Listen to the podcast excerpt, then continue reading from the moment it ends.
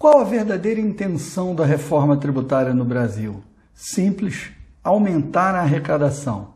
Para todos aqueles que apostarem em uma política econômica que realmente alavancasse o Brasil, esse projeto de reforma foi uma decepção.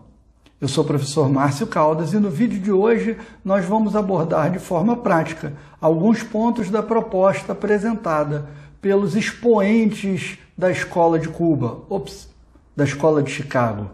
Antes disso, deixa já o seu like e se inscreve no canal para ajudar a divulgar o universo do planejamento tributário. E se você ainda não leu, baixa lá na Amazon nosso e-book O Planejador.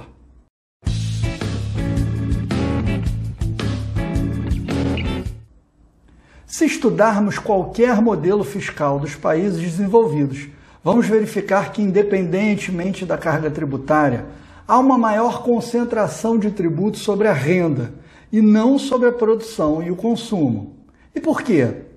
Porque quando eu desonero a produção e o consumo, o produto fica mais barato para todo mundo, a indústria produz mais, o comércio vende mais e com isso a economia cresce do que sobra de lucro, tributamos de forma mais pesada aqueles que ganham mais, para gerar um efeito de equidade entre as pessoas, o que é bom para a sociedade. Como exemplo, enquanto o Brasil tributa em torno de 44% sobre o consumo e 21% sobre a renda, os Estados Unidos tributam cerca de 18% sobre o consumo e os mesmos 44% agora sobre a renda.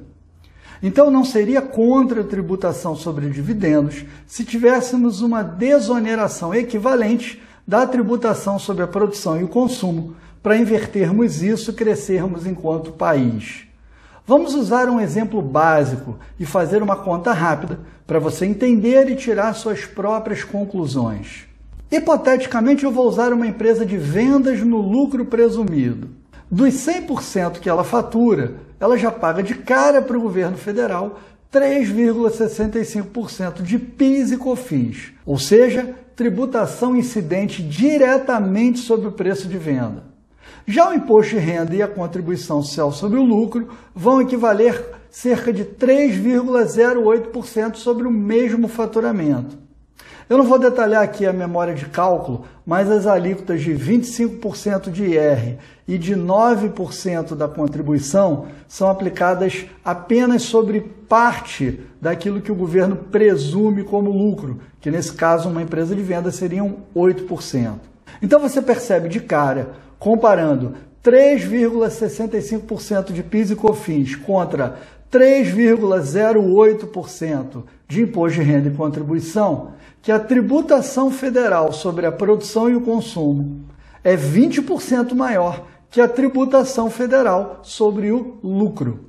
E ao invés de reduzir a tributação que afeta diretamente o preço, o governo quer aumentar a tributação sobre os dividendos, que é o que sobra para o empresário. Resultado disso, Empresas grandes vão resolver o problema distribuindo menos dinheiro aos acionistas, que são meros investidores. Empresas menores vão passar a pagar a despesa dos empresários como se fossem das próprias empresas, para não terem que pagar sobre dividendos. E no final de tudo, não haverá redução de preços. Quer mais?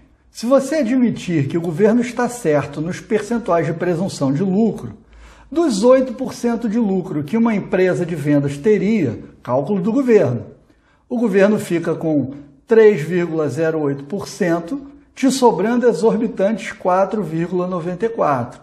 Epa, mas lembra que ele já tinha recebido 3,65% de PIS e COFINS? Então ele ficou com 6,73% do seu faturamento e você, empresário, apenas com 4,92. Ele já ganha hoje mais do que você. Ninguém percebe isso porque o governo quer comparar a carga tributária com o faturamento das empresas. Agora, quando você compara o que fica para o governo com o que fica para o dono do negócio, você percebe que eles ganham muito mais do que você e que é quase uma loucura você querer empreender no Brasil. E agora, sem corrigir as distorções, ou seja, sem reduzir a tributação sobre o custo da produção e venda da sua empresa, ainda vão te tributar sobre dividendos, querendo comparar a realidade brasileira com a realidade americana e europeia. Meus amigos, se essa proposta vem de Chicago, acende o charuto e viva Fidel!